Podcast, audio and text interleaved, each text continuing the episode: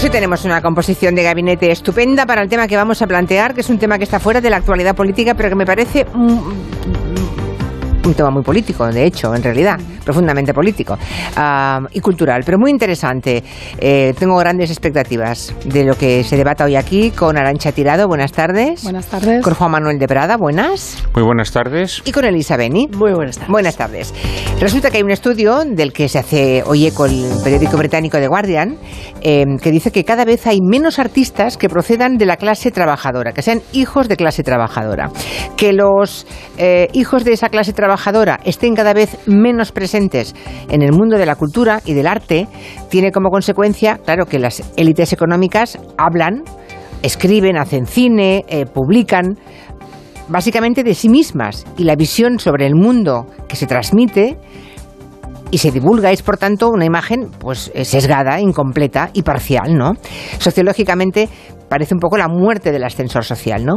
Vamos primero a los datos que nos va a dar Asun Salvador y luego el debate que yo creo que va a ser muy interesante. Buenas tardes, Asun. Hola, Julia, buenas tardes. Según ese estudio al que hace referencia en un artículo el diario británico The Guardian, la proporción de escritores y artistas de origen obrero se ha reducido en el Reino Unido a la mitad de las últimas cuatro décadas. Cita datos de la Oficina de Estadística Nacionales, el porcentaje de trabajadores o hijos de trabajadores en el sector creativo habría pasado del 16,4% para los nacidos entre 1953 y 1962 al 7,9% cuatro décadas después. También aporta o sea, este, la mitad. Sí, sí, la, mitad, la y mitad, aporta también datos de otro estudio elaborado en ese caso por investigadores de varias universidades del Reino Unido con porcentajes diferentes, pero la misma tendencia. Según ese otro trabajo, las personas cuyos padres tenían un empleo propio de clase trabajadora representaban alrededor del 37% de la fuerza laboral en sectores creativos en 1981. En 2011 la cifra se había reducido a alrededor del 21%, de nuevo prácticamente la mitad. O sea, esos datos los corroboran además los testimonios de actores conocidos que han contado cómo el haberse criado en un entorno familiar humilde, con posibilidades económicas y educativas mucho más limitadas, pues en la vida les ha situado en una posición de desventaja, ¿no? A la hora de optar a un papel, por ejemplo. Uno de los que se quejaba de eso hace unos años en una entrevista en Sky News es Christopher Eccleston, al que muchos recordaréis por Doctor Who. Decía esto. Si alguna vez me enfrento a alguien que es de clase media o que ha sido educado en una escuela pública, particularmente se han estudiado en Oxbridge, estoy en desventaja porque tienen una educación superior a la mía por razones económicas. Es lo que decía Oxbridge, es el acrónico, el acrónimo para designar el entorno de las universidades de, de, Oxford y Cambridge. Sí que reconocía él que en su caso lo de ser hombre y blanco sí que es una ventaja, lo cual le llevaba a la siguiente reflexión. No hay forma de que el cine y la televisión y el teatro de este país reflejen la sociedad multicultural. Si eres de clase trabajadora, si no eres blanco, estás en una gran desventaja. Y es una política deliberada de los sucesivos gobiernos conservadores para excluir a gente como yo de la escena del arte. Esto es lo que decía Eccleston. Otro ejemplo que cita The Guardian es el de Gary Oldman, que ahora mismo protagoniza una serie de éxito, el thriller de espías Slow Horses, y que Oldman es hijo de un marinero del sur de Londres. Él dirigió, Oldman dirigió en 1997 una película que tituló Neil by Mouth. Es un drama sobre una familia trabajadora. Ganó el BAFTA con aquella película, optó también a la Palma de Oro en Cannes y no ha vuelto a dirigir. ¿Por qué no ha vuelto a dirigir Gary Oldman? Él dice que no es porque no lo haya intentado, es porque la gente prefiere ver cosas del tipo cuatro bodas y un funeral. Conclusión a la que llega el artículo de The Guardian. Con menos directores de cine, autores o compositores procedentes de la clase trabajadora, algunos creativos temen que sus historias se excluyan de la cultura o se limiten a eso que llaman la pornografía de la pobreza. Interesante, gracias Asun. Hasta, Hasta mañana. Adiós. Bueno, creo que este es uno de los temas que más ha trabajado Arancha Tirado. Me gustará que, que empieces hoy. Um, ¿Detectas que eso está ocurriendo? Que al igual que porque, a ver, estos datos son de la sociedad británica y puede que no sean del todo extrapolables, pero yo juraría que se parece bastante, ¿no? El tema del ascensor social. Eh, es decir, los Beatles eran clase trabajadora, era working class auténtica, los cuatro, ¿no? No sé si hoy eso sería posible. El fenómeno de los Beatles, por ejemplo, ¿no? Uh -huh. Y en España, um, pues pensemos también, eh, nuestros creadores um, en el mundo del cine, de la literatura, de las artes, del diseño, mm, si son hijos de trabajadores, como durante las últimas décadas del siglo XX sí parecía posible, ¿no? Bueno, yo diría, no sé si es uno de los temas que más he trabajado, pero por el hecho de haber nacido en un barrio obrero eh, pues llevo toda la vida en, contacto con lo que es ser hija de la clase obrera y, lo que eso implica cuando sales de ese entorno y te desempeñas laboralmente en otros ámbitos donde no se esperaba encontrar a gente de clase obrera, que así es la realidad y no es una apreciación subjetiva, aunque al principio tú puedes pensar que es algo subjetivo que solo te pasa a ti, pero luego vas viendo que es una tendencia que pasa a mucha gente y además no solo en España, ¿no? en otros países. Entonces yo empezaría diciendo que en realidad es excepcional encontrar a hijos de la clase obrera no solo en el ámbito cultural, artístico, sino también pues en el ámbito académico en el que yo me desempeño, en el ámbito mediático, donde también me desempeño, pero podríamos añadir en el jurídico, incluso en el político, ¿no? que es la gran paradoja y daría para otro gabinete. Eh, no está previsto que nosotros lleguemos hasta aquí. Eh, somos excepciones, excepciones que se usan para decir, bueno, pero existe un ascensor social, que eh, hay integración, todo el mundo que, que, se esfuerce en el sistema capitalista puede dedicarse a lo que quiera. Es falso. Es falso porque no se parte desde el mismo lugar, porque es una carrera de obstáculos, sobre todo para las personas que nacen en un determinado entorno socioeconómico y porque esas excepciones hablan de, eh, valga la redundancia, una gran excepcionalidad, y no lo digo por poner mérito, sino... Pero que va a menos, unas, eh, sí, porque, los porcentajes siempre fueron inferiores. Porque es una confluencia, digamos, donde se amalgama que la persona pueda tener mucho talento o una gran parte de suerte, que esto es algo que opera y que no opera tanto cuando las condiciones socioeconómicas, culturales de partida pues son favorables. Entonces yo diría que para empezar no hay como una expulsión, o sea, realmente es que nunca han, participado y ese es el problema de acceso porque y con esto concluyo y luego voy al, problema de, reproducción, ¿no? Sino quién se puede dedicar a una profesión liberal eh, en esta carrera de obstáculos, donde pues eh, quién puede pagar horas eh, de clases de danza, pongamos a sus hijos, quién puede dedicar horas a estudiar o a, a estudiar música, a no sé, a fomentar un talento literario. Eh, muchas veces hay talento, pero si no tienes las condiciones para pues, poder expresarlo, se queda ahí, ¿no? Y eso no quiere decir que los hijos de la clase trabajadora sean menos talentosos, sino que no tienen las mismas oportunidades, incluso en el marco de países del primer mundo, con democracias donde se supone que había un mínimo de ascensor social, que insisto, para mí no es tal, pero bueno, con esas formalidades, incluso así se ven los sesgos. Muy bien, ah, ¿qué opina Elisa Beni? O Juan Manuel de Prada, no lo sé, estáis juntos en Madrid. El primero que quiera. Elisa, adelante. O, Juan Manuel. A ver, a mí me parece que eh, las conclusiones que se extraen del estudio este de Guardian pues, tampoco tienen por qué ser así.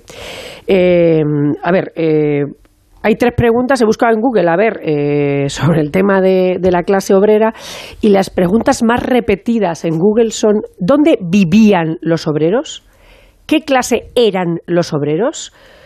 ¿Cómo vivía la clase obrera? ¿Os habéis dado cuenta del, Tremendo. del tiempo? Vale, pues entonces quiero decir que... En pasado. Eh, a lo mejor estamos o, se hacen análisis eh, con, no sé, ¿sabes? Con escalpelos antiguos cuando, en fin, eh, la sociedad está ya operándose con, con robots.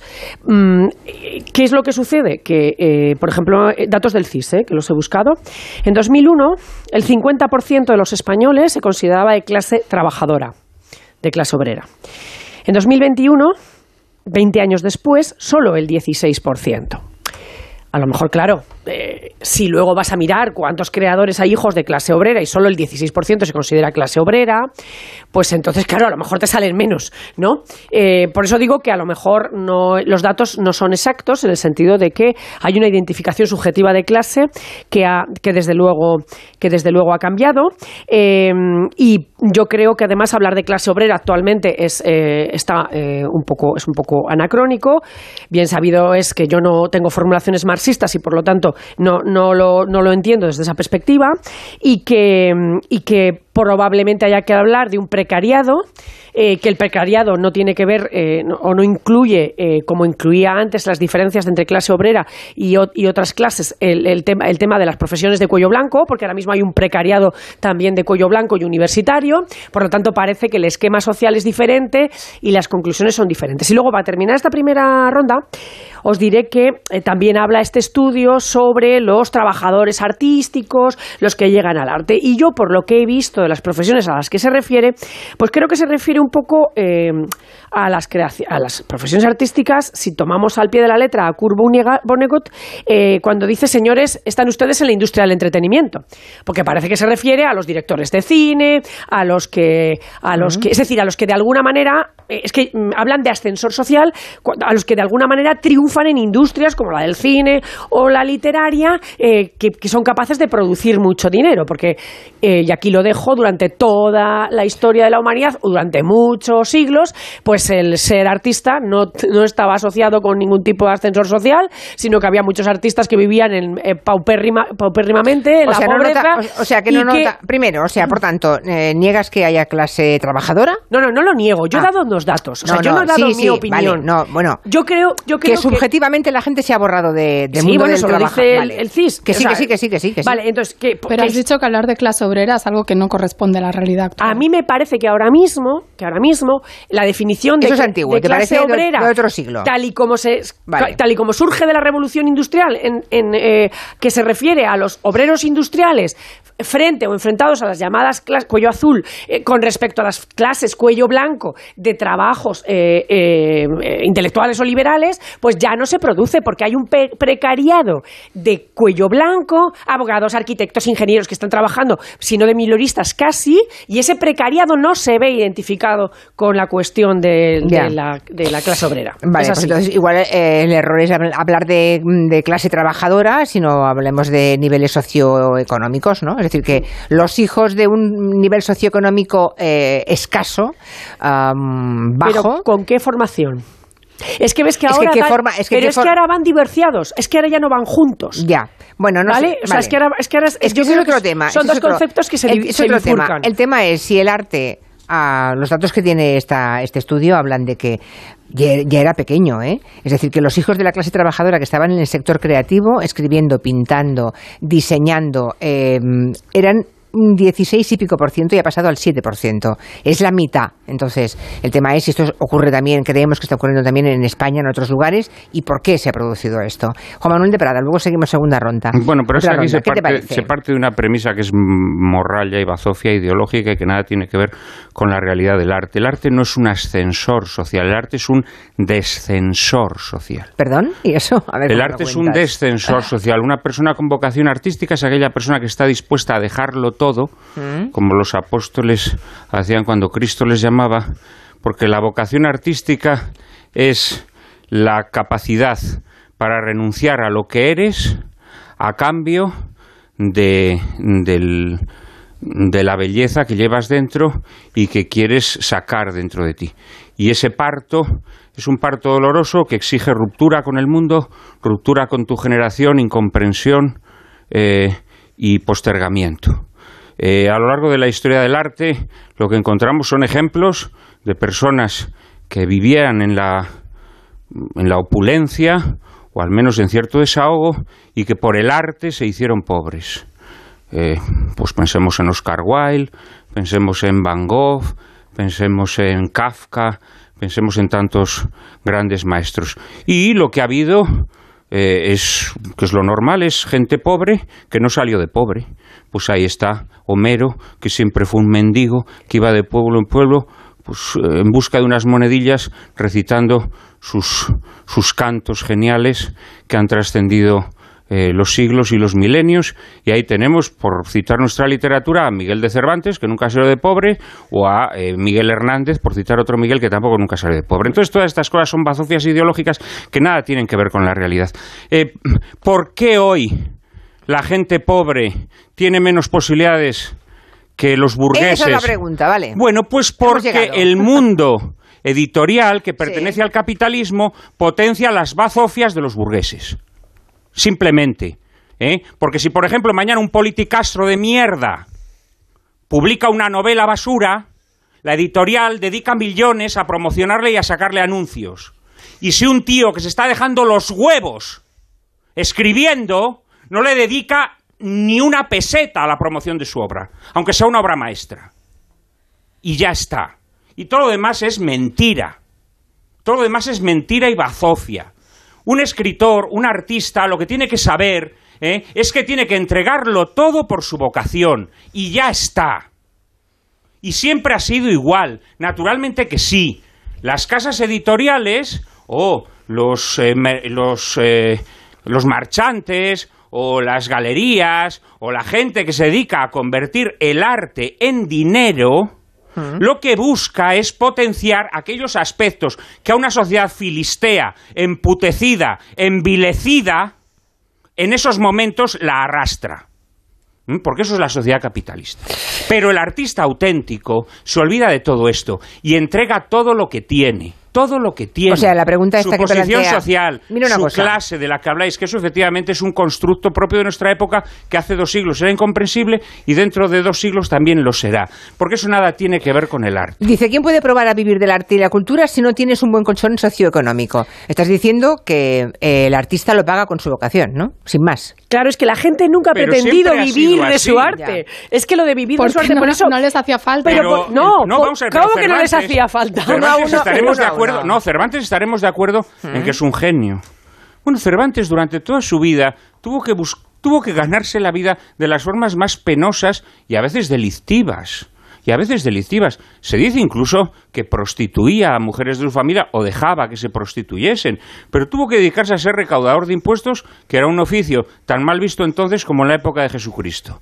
Eh, y en, en sus dedicaciones penosas, en sus dedicaciones penosas, pues como sabemos, estuvo en la cárcel, tuvo que enrolarse como soldado y estuvo cautivo, tuvo que pasar una vida de perros. Entonces, quien quiera dedicarse al arte ya sabe lo que le espera, no hay otra. Lo que pasa... Un momento, Sí. le- leo solamente Eso sí, entre tanto, una- por supuesto, el Hay- establishment a quien se dedica es a meter dinero en poetastros, en escritorzuelos, en No me tires de la lengua, basura. que tengo un nombre para el primer ejemplo y para el segundo. Eh, Yo también tengo mucho. Ya, ya, ya, pero unos muy recientes, muy fresquitos. Sí, todos tenemos esos nombres en la cabeza. Y los oyentes también, que son más listos que el hambre. Eh, por cierto, ¿el hambre es lista? Miren por dónde. Igual nos viene bien. No sé por qué me ha salido así, de pronto. eh, Bueno, pues mira, de lo que acabo de decir. aprovecho para recordaros Que una, sí. una novela Un momento, eh, olvidada, ¿cuál? ¿Cuál? Hambre, de Hansum, premio Nobel en 1890, que muy poca gente y muy poca gente ha leído y que describe el hambre que el propio Hansum pasó en Oslo, el hambre y el frío y es una descripción respecto al hambre y a esa forma de vivir pocas veces vista. Mereció el premio Nobel. Sí, ¿Quién pero- la lee ahora? Pues bueno, claro, yo te digo, yo pero hace, hace 40 años de esto, ¿no? Más o No, menos. 1890 eh, eh, Sí. Dieron el premio Nobel. Ya, Eh, bueno. pero quiero Pero decir, 1900. pero quiero decir, quiero decir con Un eso. momento, va, un momento, no, nos es- desviemos, que está Arancha pendiente. Un momento, Elisa, os leo un tuit y va, y va Arancha. Dice, a un oyente, deduzco que es juez, dice, hace 30 años un compañero de universidad que es magistrado, también, eh, me dijo, me has demostrado, tomando unas cervezas, le dijo, me has demostrado que la gente de tu condición también se merece estar aquí. Y dice, aunque imagino que era que no era su intención, nunca me lo tomé como un cumplido. Tremendo esto, ¿eh? Pero estar Y muy ilustrativo. En, Muy en el ilustrativo. mundo de los vivos, en este planeta ver, azul. En el mundo de los magistrados, A sí. ver, Ah, de los eh, magistrados. estamos Sí, un ma- hablando... habla- hablamos de un juez. Qué gente más Cervantes, maleducada conocía, ¿no? excepciones, Un momento, Arancha. Eh, estas- estos casos excepcionales de gente con tantísimo talento eh, no marcan tendencias. En todo caso, hoy en día, como bien ha, ha explicado tan vehementemente Juan Manuel, eh, vivimos en un mundo capitalista donde hay otros elementos que están aparte del mérito artístico, mm, intelectual, etcétera, que condicionan qué se lee, qué se publica, quién acaba teniendo el puesto de actriz o actor en no sé dónde, etcétera, etcétera. Por eso no diría yo solo politicras Castro, sino personas que salen en medios, de repente tienen talento para la literatura, mientras hay personas que a lo mejor están vendiendo fruta o están eh, trabajando en un eh, tren, ¿no? No sé, en un ferrocarril y, y me escriben y nadie les publica. Pero bueno, Aquí yo creo que Elisa ha planteado pues, su postura mm, legítima. Yo estoy completamente en desacuerdo. De hecho, bueno, escribí un libro en contra de esas posturas del precariado y de negar eh, la vigencia del término clase obrera, que para mí es indistinto de clase trabajadora y que no se debe entender como una visión eh, cerrada, folclórica de un obrero fabril, o sea, ha evolucionado a clase obrera, igual que ha evolucionado el capitalismo, y quedarse en el siglo XIX, pues es un poco em, estar eh, pues analizando precisamente sin ver ¿no? E, esa evolución. Y aquí no estamos hablando de ascensor social, del arte o la cultura como ascensor social, sino de la posibilidad de los hijos de, las de la clase trabajadora de realizarse a través de su profesión, que es algo que está vetado para la clase trabajadora, que tiene que vender su fuerza de trabajo en un trabajo alienante, mm, monótono, repetitivo y no se puede, eh, qué sé yo, pues eh, realizar haciendo un trabajo de índole pues creativa o de índole intelectual, que es lo que se presupone que tienen las profesiones liberales. Es tan difícil entrar en el mundo del arte, la cultura, etcétera, para alguien de la clase trabajadora como entrar en una profesión liberal. Ojo, no es solo em, aquí podemos decir, sí, es cierto, vivir del arte y la cultura, pues yo puedo dar datos. Por ejemplo, eh, salía hace unos años un reportaje de Pello Riaño que decía que solo el 15% de los eh, artistas pictóricos vivían de su arte. ¿Esto de qué nos habla? Nos habla de que el resto tiene que hacer otros trabajos o bien eh, hay una gente que se puede dedicar exclusivamente a pintar y vivir pues de rentas o, de lo que sea. Y si vamos a, cómo por ejemplo la composición ¿no? de los trabajadores culturales y demás pues en términos generales tiene una formación superior a la media lo cual nos habla también de que sí hay una relación de clase y formación. Aunque decía Elisa que no claro que la hay en el año, en, los, los, datos que Nega y yo dimos en el libro, perdón por la autopromoción de la clase obrera Valparaíso, datos del Ministerio de Educación para el año creo que era 2011-2012, decían que menos del 10% de los estudiantes universitarios españoles provenían de hijos de trabajadores manuales. Por supuesto que hay otros tipos de trabajadores, por supuesto que hay una precarización de profesiones liberales, etcétera, pero Atención, lo que es eso. Los trabajadores manuales son más del 40% de la sociedad y sus hijos están infrarrepresentados en la universidad, que pudiera ser un primer paso. no hace falta hacer una carrera para ser escritor o ser artista y demás, pero es que es todo, es, hay que verlo en eh, conjunto. Elisa, adelante. No sé, bueno, es que habéis, mm, a mí me gustaría que algún día, eh, no tiene por qué ser hoy, se definiera exactamente qué es ahora mismo eh, la clase obrera, porque como veo además, según algunos planteamientos, que es una especie de aristocracia a la que es bueno pertenecer, porque realmente todo lo demás es deleznado cuando, cuando se habla de ello, es decir, parece ser que solamente el hijo de la clase obrera tiene algún mérito, porque todos los demás, pues oye, como... No, tiene mucho más mérito. bueno, pues... de los que nos han tenido que pues entonces, Bueno, pues no sé, pues entonces, eh, bueno, eso de que han tenido que esforzar tanto, ya me parece que es una cosa de la que se parte, que es un poquito, eh, es un poquito así. A lo mejor el hijo de la, clase obrera era enormemente inteligente y, el otro pues era mediano y se ha tenido que esforzar más. Porque recordemos, recordemos que hay también otras desigualdades que no son sociales ni económicas, que son desigualdades intelectuales, de intelecto, eh, eh, de fuerza de voluntad y de muchas cosas. Y que entonces, bueno, pues oye, a lo mejor, en fin, pues no sé, yo de todas formas, mm, algún día lo definimos para saber si pertenecemos a esa aristocracia o no, porque parece que se hereda además, es una cosa hereditaria, un marchamo que tal, y que todo el mundo, todo el resto de la gente está una especie de estigma, ¿no? La gente, no sé, que mm, procedía de clase media, etcétera y tal, pues tiene una especie de, de, estigma por el cual todo lo que está haciendo lo hace porque fue una especie de enchufado de la vida y tal. Entonces, bueno, por pues desgracia la clase yo, la verdad, ¿eh, yo la verdad es que no, no opino eso, yo eh, lo que estás diciendo de los medios, eh, yo conozco creo que cientos de periodistas, la mayor parte de ellos no proceden de clases, eh, de clases elitistas, eh, muchos de ellos proceden de clase media, media baja, clase trabajadora, lo mismo pasa con abogados que conozco, en fin, a lo mejor también depende de a quién eh, conozcas dentro de cada profesión. porque el ascensor social ha funcionado en este país, o sea, es decir, ha funcionado. No, no, pero si nadie lo niega, ¿eh? estamos hablando si ha dejado de funcionar, ¿eh? no, no, no, de nada que ver. Yo no dudo, Julia, perdona. Yo sí con respecto al tema este que ha dejado de funcionar. No, yo creo, yo dudo que haya existido un ascensor social en términos mayoritarios. Si tú lo que consideras es que el ascensor social es algo que coge a todo el mundo de la planta baja y lo sube a la azotea inmediatamente. Es que es imposible en el capitalismo, por eso no creo en el ascensor social, porque en el capitalismo se necesita que las mayorías sigan siendo eh, pues sometidas y, que trabajen eh, en ese tipo Es que es una forma de ver la sociedad que yo no comparto, como bien sabes. Pero además no comparto probablemente porque no tengo ninguna educación marxista, nunca me han educado en el marxismo, nunca me han educado en la lucha de clases, nunca he Manuel de Prada la vida como la lucha de clases. Manuel de Prada tampoco. Bueno, bien, eh, pero es que entonces a mí plantearlo todo desde la lucha de clases, pues me parece que es pero un cada uno tiene su paradigma teórico. No, no, claro, sí, sí, y te lo salgamos de ahí. Y te lo respeto. La realidad es otra cosa. Salgamos de ahí. Yo creo que la realidad es otra cosa. Un segundito, que solamente iba a decir una cosa. Uno de los principales problemas que a mí me parece es que entre la visión de Arancha y la visión de Juan Manuel, eh, yo, yo por supuesto comparto la de Juan Manuel, pero eh, es el hablar de la industria cultural. En este artículo también hablan de la industria cultural. En el momento en que la cultura se convierte en una industria, pasa a tener unas lógicas capitalistas propias de la industria, que es a lo que se refería Juan Manuel. Ahora mismo eh, el, cine, el teatro es industria cultural, el libro es industria editorial y en el momento en que se industrializa eh, mm. lo que se ha dado en llamar la cultura, entonces eh, lo, que, lo que responde es a las lógicas del capital. Eh, a lo mejor lo que hay que pelear es contra la industria cultural. Es decir, a lo mejor la cultura no es una cosa que se pueda industrializar, porque entonces Curbúnigot lo decía, a lo mejor es lo que están hablando ustedes es de la industria del entretenimiento, que a lo mejor es otra cosa diferente a la cultura. Vale. Juan Manuel.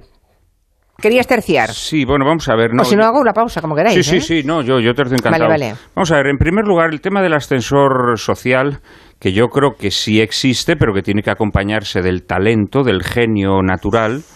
Eh, repito, no se puede aplicar específicamente al tema del arte, porque el arte es un descensor social.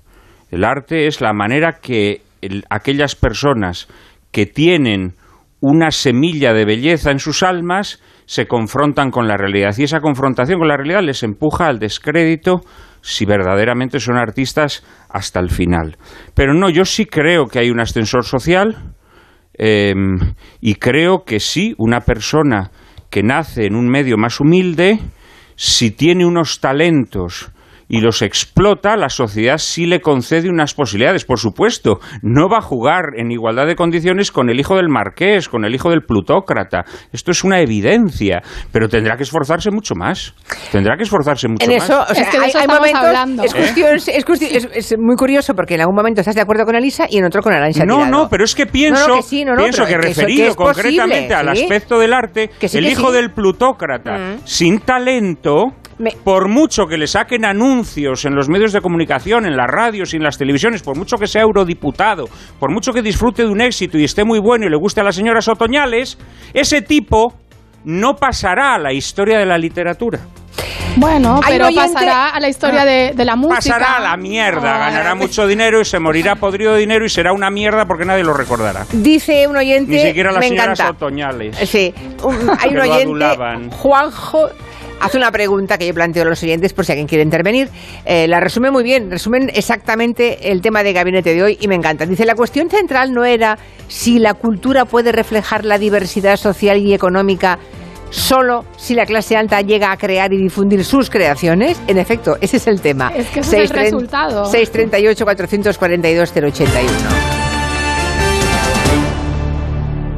Dos cositas. La primera, una motera no se come ni un atasco. La segunda, una mutuera siempre paga menos. Vente a la mutua con tu seguro de moto y te bajamos su precio sea cual sea. Llama al 91 555 5555. 91 555 5555. Por esta y muchas cosas más, vente a la mutua. Condiciones en mutua.es.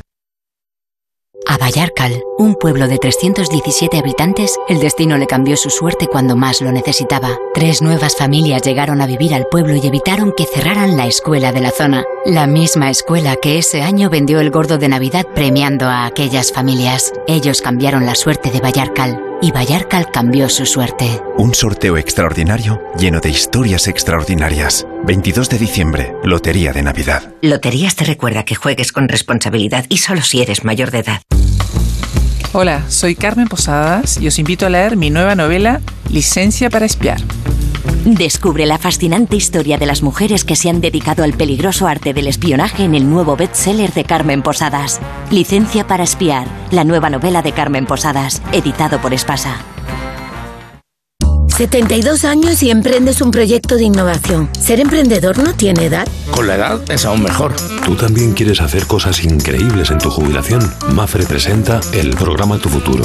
La gestión de planes de pensiones que se adapta a ti ahora hasta con un 4% de bonificación por traslado. Consulta condiciones en tu oficina Mafre o en mafre.es.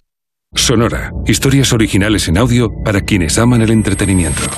Ansiolíticos, antidepresivos y sido los medicamentos estrella los que más hemos comprado. En 2020 se vendieron más de 103 millones de envases. Cada día hay 92 personas de cada mil que se toma un tranquilizante, un ansiolítico o un antidepresivo para aguantar este ritmo. Eso, en cifras redondas, son casi 5 millones de españoles. Empastillados. Descarga la aplicación de Sonora en tu móvil y disfruta de grandes producciones en audio por solo 4,99 al mes. Tienes 15 días de suscripción gratis. Sonora, películas, series y documentales para la gente que escucha. Y está aquí, y está aquí la Navidad. Desde la Fundación Alquiler Seguro seguiremos trabajando este 2023 para que ninguna familia pierda su futuro. En tu futuro, con alquiler seguro. Fundación Alquiler Seguro te desea una feliz Navidad y un 2023 en tu hogar. ¿Crees en la magia? Yo sí, porque esta Navidad he conocido un reno mágico que vuela y ahora sé que algún día repartirá regalos por todo el mundo. Hay muchas formas de hacer magia y en el corte inglés nos ilusiona saber que puedes hacer todas tus compras con nuestra app o a través de la web, sin colas y desde casa. Es magia, es Navidad, es el corte inglés. Soy David de Carlas. ¿Tienes un impacto en tu parabrisas? Ya llevas días con esto, ¿no? Ah, es pequeño, no pasa nada. Pues puede romperse si no lo reparas. Pide cita directamente en carlas.es y en 30 minutos repararemos tu parabrisas. Carglass cambia, Carglass repara. ¡Vigor, gor, gor, gor, gor, gor, gor! ¡Energisil Vigor! Con zinc contribuye al mantenimiento de niveles normales de testosterona. ¡Energisil Vigor! Si buscas regalar algo inolvidable estas Navidades, la novela De ninguna parte de Julia Navarro es la opción perfecta. Una historia reflexiva, vibrante y actual con escenarios tan fascinantes como París, Petra, Beirut o Bruselas que ha conquistado a miles de lectores. Encuentra en librerías De ninguna parte de Julia Navarro, publicada por Plaza y Janés. Las Moradas de San Martín, vinos de garnacha centenaria y albillo real de la Deo Vinos de Madrid elaborados bajo una viticultura ecológica. Las Moradas de San Martín.es, de Madrid para Madrid. En Clínica Barragán puedes conseguir un efecto rejuvenecedor del rostro con el tratamiento concentrado de lipocitos a partir de la extracción de grasa de tu cuerpo. Primera consulta gratuita 91 300 2355. Luce un rostro fresco y juvenil 91 300 2355. Todo va a mejorar. La última novela de Almudena Grandes. El legado de una gran narradora que logra de nuevo emocionarnos y despertar conciencias. Todo va a mejorar. De Almudena Grandes. ¿Sabías que la comunidad médica habla de epidemia de infecciones por transmisión sexual, ITS, y España está a la cola de Europa en pruebas de detección? Evitar la propagación de una ITS es tan sencillo como hacerse un test para su detección temprana. Actúa con responsabilidad. En democratest.com tu test rápido de VIH, sífilis o hepatitis C por 25 euros y resultados en una hora. Democratest. El valor de un diagnóstico a tiempo. En la mia terra tutti la Navidad y llega la bruja bifana de Carlos los regali. ¿Qué eres? ¿De San Marino? ¿Qué va? De San Chinarro. Vengas de donde vengas, todas las Navidades caben en Madrid. Madrileño de la vaguada. En la ganadería Organic producimos la mejor carne del mundo. Hacemos cría ecológica de las razas Angus y Wayu, 100% sostenible. Nuestra carne es extremadamente tierna y jugosa. Va del campo a tu casa, sin intermediarios, a un precio justo. Si pruebas Organic, solo comerás Organic. Nosotros te la llevamos gratis a tu casa. Haz tu pedido en el 910-2010, 910-2010 o carneorganic.com. Organic, la mejor carne del mundo. La Cultureta. Mi criterio es que los libros que recomendéis tengan como finalidad la comprensión del mundo contemporáneo. Maravillosa, una película con Christine Lati que tiene un papelón. Series, cine, libros, música. Lo que sí vamos a hacer es escuchar a JF y su punto de vista sobre el rock escandinavo. Poneros un poco al día, hombre. Vamos a hablar de un narrador deportivo, el más famoso del mundo. Se llama Víctor Hugo Morales. La Cultureta Gran Reserva con Rubén Amón. Los viernes a la una y media de la madrugada y cuando quieras en la web y en la app de Onda Cero. Te mereces esta radio. Onda Cero, tu radio.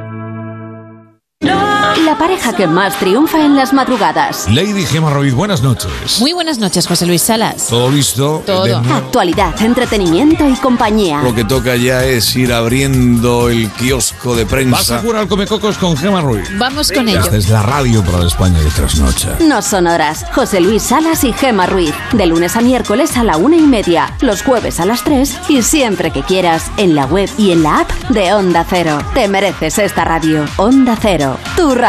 No son horas. ¿Sabes por qué se llama al azafrán el oro rojo? Se trata de la especie más cara del mundo. Para reunir un kilo de azafrán hacen falta 250.000 flores. Hay varias maneras de cocinar con azafrán para potenciar su aroma y sabor. En la sección Las recetas de Robin Food, de más de uno, se dieron trucos y recetas para cocinar con esta apreciada especia. Si no escuchaste el programa o quieres volver a escuchar cualquier sección a la carta, entra en la web y en la app de Onda Cero. No te pierdas nada. Onda Cero, tu radio.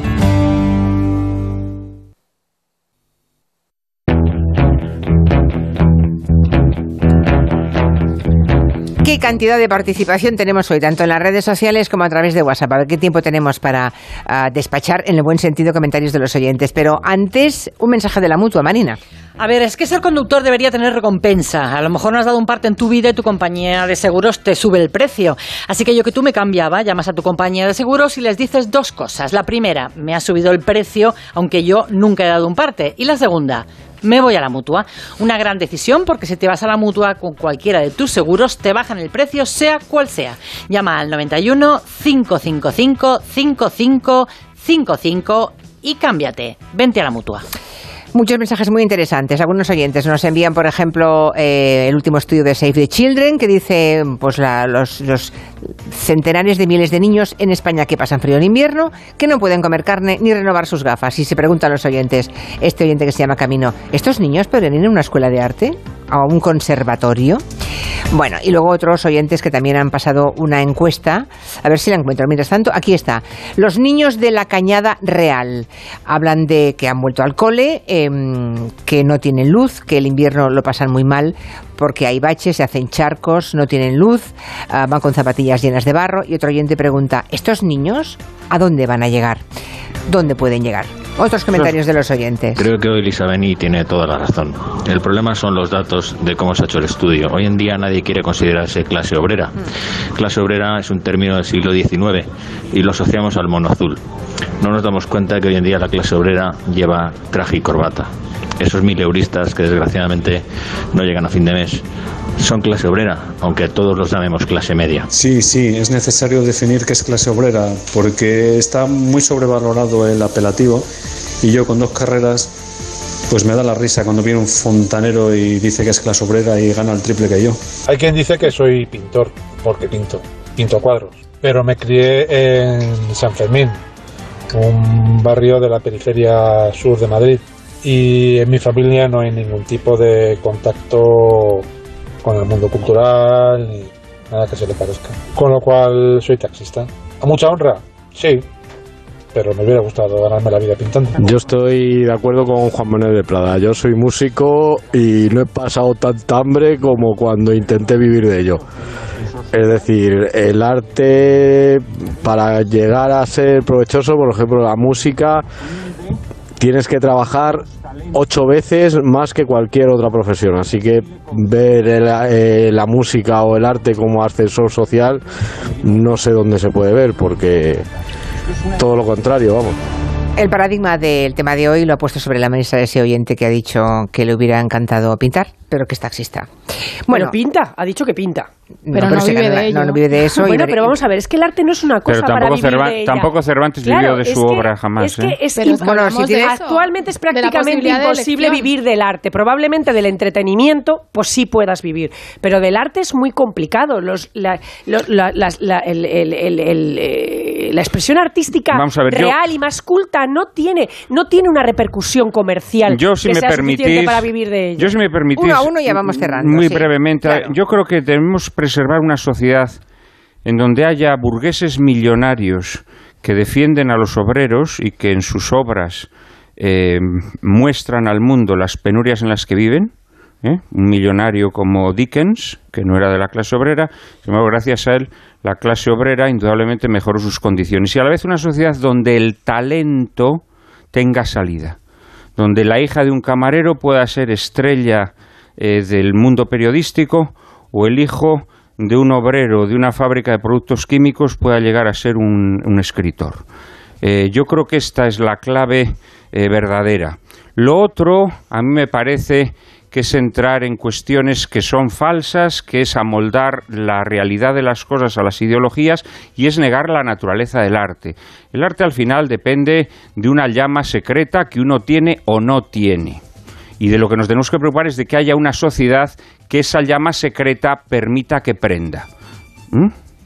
Muy bien, Arancha, para acabar. Yo creo que, claro que es difícil vivir del arte. La pregunta aquí es por qué hay cierta clase social que no puede ni siquiera plantearse vivir del arte. Ese es el punto número uno. el punto, momento, no, no, no, no, es así. No nos interrumpamos. El segundo punto es, yo, claro, bienvenida a la gente que no pertenezca a la clase obrera, que hable de la clase obrera, pero ojalá también pudiera la clase obrera, expresándose artísticamente, culturalmente, hablar por sí misma, ¿no? Digo yo, sería buenísimo que los hijos de trabajadoras y trabajadores pudieran expresar sus talentos que los tienen, como hemos visto, mucha gente que pinta, que escribe, que tiene sensibilidad artística, etcétera, que no puede desarrollarlo porque no tiene las condiciones eh, sociales, económicas, culturales para ello. Y no hace falta haber nacido en la Cañada Real, que es un ejemplo a lo mejor extremo, sino en otras, con, en familias donde los padres trabajan, y no digo que la Cañada Real no trabajen, o sea, iba a decir, pregúntate. Pregúntate también, acabar? Elisa. acabar? bueno, es que si no me vas a, se va a acabar la música. se acaba la música. pero es que yo, tú has hablado antes. La música que es arte, que es arte. Nada, pues nada, termina el speech, anda. Bueno, tú no haces speech, Elisa, porque tú, ¿verdad?, que das siempre la palabra a todo el mundo. Pues me parece que va a ser ni para ti ni para mí, o ¿eh? Sea, pues ya está. No, Mira, eso que, que, no hace falta llegar a clases, a si extremos. ay, la llama del arte. ay, sí, hay los pitos de que marcan el final del programa. Gracias a todos, ha sido muy interesante escucharles y leerles. Mañana más a partir de las 3. Adiós, gracias, adiós.